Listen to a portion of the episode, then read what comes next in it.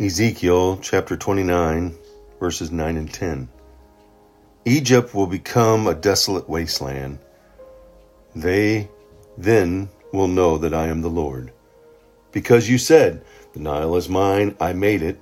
Therefore I am against you and against your streams, and I will make the land of Egypt a ruin and a desolate waste from Migdol to Aswan, as far as the border of Cush.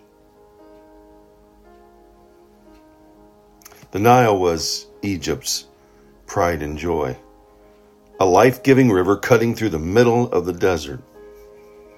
In Egypt, rather than thanking God, Egypt declared, The Nile is mine, I have made it. They took the credit. Do we do the same? Maybe you've been caught in saying, This house is mine, I built it, or I bought my, brought myself to the place where I am today. And I have built this church, business, or reputation from the ground up.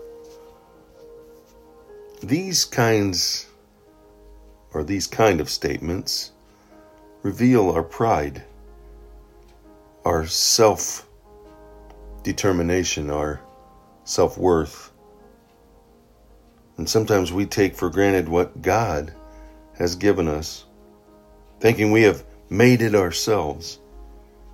Of course, we have put forth a lot of hard effort and hard work.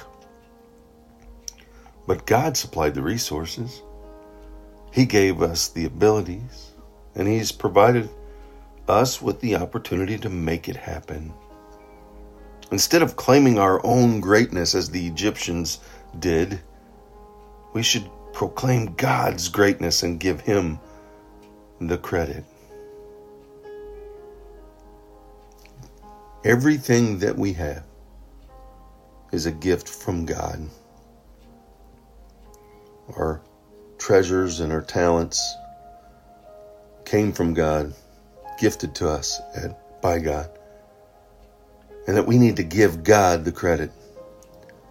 We need to give everything that we are, everything that we have to God and praise His name and use those talent, talents and our treasures as well as our time to glorify Him, to lift Him up, to remind ourselves that we wouldn't be where we are.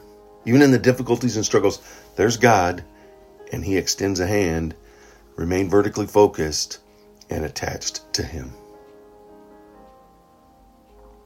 Go out making a wonderful, God filled day, trusting in Him and having hope. A hope that is confident assurance in who God is.